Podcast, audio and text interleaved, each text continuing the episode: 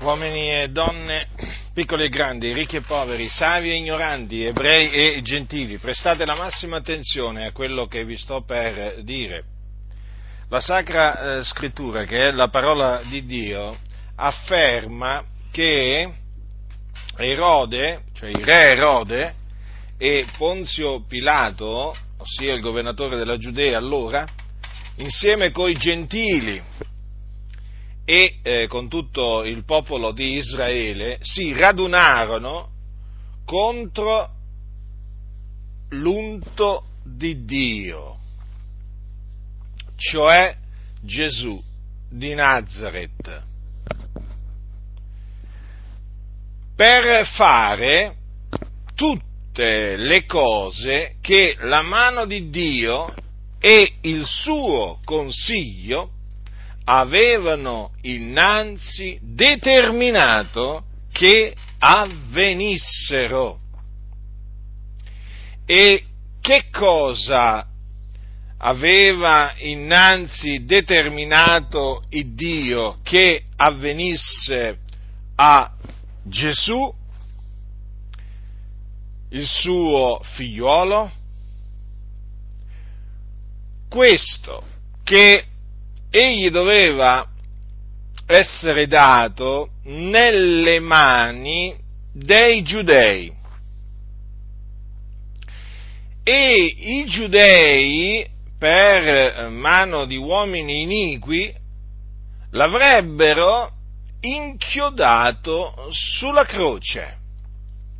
Quindi i giudei avrebbero ucciso Gesù per mano di uomini iniqui, che noi sappiamo furono dei romani. Furono loro, infatti, che lo inchiodarono sulla croce. Ecco perché Gesù Cristo fu crocifisso, annoverato tra i malfattori, perché così Dio aveva innanzi determinato e quello che lui aveva innanzi determinato lo aveva preannunziato per bocca dei suoi santi profeti i quali infatti avevano parlato della morte del Cristo di Dio, ossia dell'unto di Dio. Infatti il profeta Isaia aveva detto da parte di Dio, egli è stato trafitto a motivo delle nostre trasgressioni, fiaccato a motivo delle nostre iniquità. Egli dunque Gesù, Gesù di Nazareth, il Cristo, doveva essere ucciso. Sì, proprio così, doveva essere ucciso. La sua morte era innanzi stata decretata da Dio. E per quale ragione? Perché il Cristo, cioè l'unto di Dio, doveva con la sua morte espiare i nostri peccati. Ecco perché Dio fece cadere su di lui, come peraltro aveva preannunziato lo stesso profeta Isaia, il Signore fece cadere su di lui l'iniquità di noi tutti. Infatti Gesù, l'unto di Dio, portò i nostri peccati nel suo corpo sul legno della croce. Dunque la morte eh, la morte di Gesù era stata preannunciata dai profeti perché era stata predeterminata da Dio. E quando venne la pienezza dei tempi, Dio mandò eh, ad effetto la sua parola. Sì, proprio così. Eseguì su Gesù i suoi disegni. Ma il Dio lo risuscitò dai morti. Questo avvenne il terzo giorno. E dopo essere risuscitato dai morti si fece vedere dai suoi discepoli per molti giorni. Quindi egli apparve loro, provandogli che era veramente risuscitato. Ed anche la risurrezione dai morti di Gesù era stata innanzi determinata da Dio. Infatti, Davide, che era profeta, aveva detto da parte di Dio per lo Spirito, e qui parlava dell'unto di Dio, cioè del Cristo, anche la mia carne riposerà in speranza, perché tu non lascerai l'anima mia nell'Ades e non permetterai che il tuo santo vegga la corruzione. E dunque quello che Dio aveva predeterminato, preannunciato, il Dio lo adempì risuscitando dai morti il suo unto. E perché lo risuscitò dai morti? A cagione della nostra giustificazione. Quindi io vi annunzio nel nome del Signore l'Evangelo, l'Evangelo di Cristo eh, Gesù, il Figlio di Dio.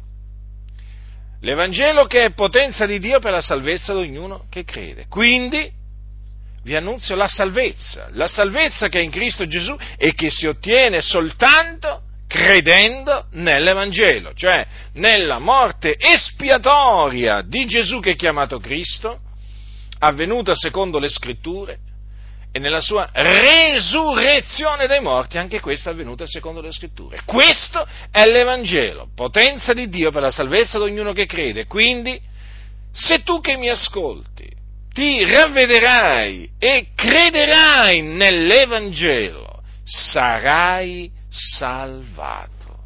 Salvato dai tuoi peccati. Il Signore ti libererà dai tuoi peccati con il sangue che Egli ha sparso sulla croce quando fu crocifisso. Dunque, questa è la salvezza che Cristo Gesù è venuto a portare nel mondo per ordine dell'Iddio e Padre suo. Questa è eh, la salvezza che Egli ha acquistato con il suo prezioso sangue. Dunque, tu peccatore, per essere salvato, sappi che devi fare questo, ti devi ravvedere e credere nell'Evangelo. Non puoi essere salvato mediante opere buone, non puoi essere salvato compiendo mortificazioni, rinunce e così via, no. La salvezza è per grazia, mediante la fede nel Signore Gesù Cristo. Non c'è un'altra maniera per essere salvati, perché Dio ha stabilito che la salvezza sia per grazia e non per opera, affinché nessuno si glori.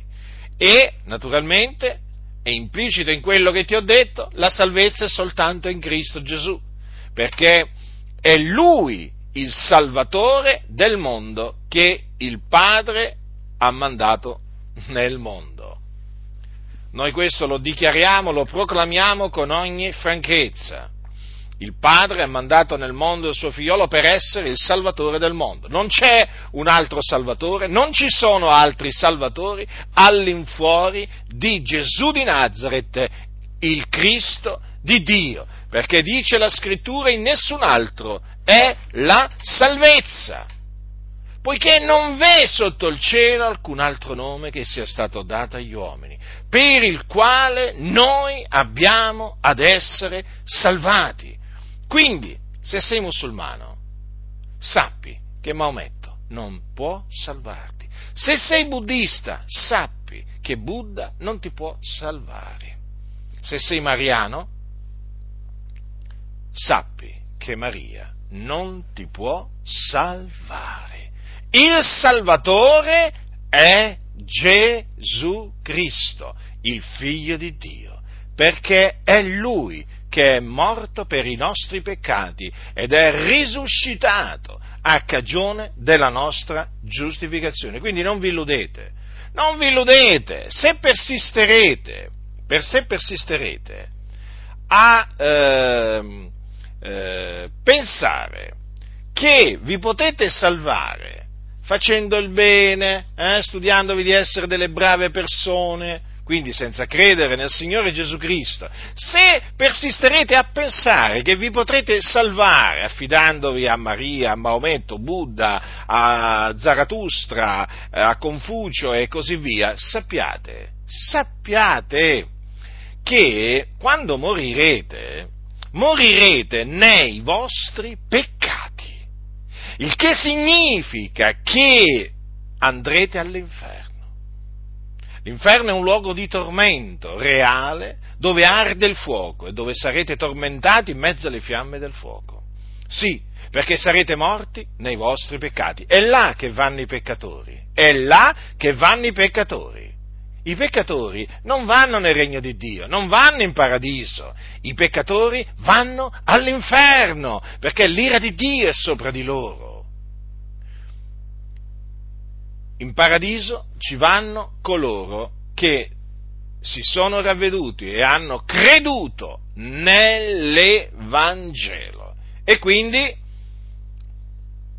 serbano la fede fino alla fine dei loro giorni e muoiono nel Signore. Sì, coloro che muoiono nel Signore entrano nel paradiso, nel regno dei cieli e là si riposano dalle loro fatiche, ma non v'è riposo non v'è pace per coloro che muoiono nei loro peccati, per loro c'è solo il tormento. Quindi ascoltami peccatore, ti aspetta il tormento, ti aspetta il tormento.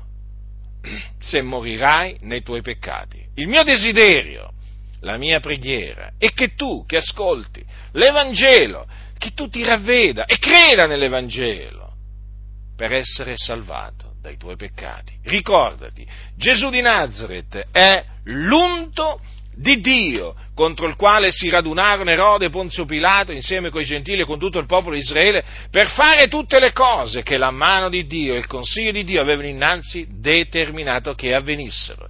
E tutte quelle cose dovevano avvenire perché Dio è amore, perché Dio aveva formato questo disegno, cioè il disegno della salvezza, che appunto prevedeva la morte espiatoria di Gesù, quindi considera il grande amore di Dio.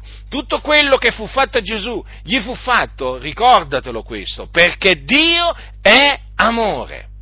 Ma sappi questo, che se rifiuterai, te lo ripeto questo, affinché tu non ti illudi, affinché tu un giorno eventualmente non possa dire non mi era stato detto, se tu ti rifiuti di credere nell'Evangelo farai un orribile fine. Innanzitutto sappi che peccatore sei e peccatore rimarrai, l'ira di Dio continuerà a rimanere sopra di te e te lo ripeto per l'ennesima volta, quando morirai, morirai nei tuoi peccati e te ne andrai all'inferno.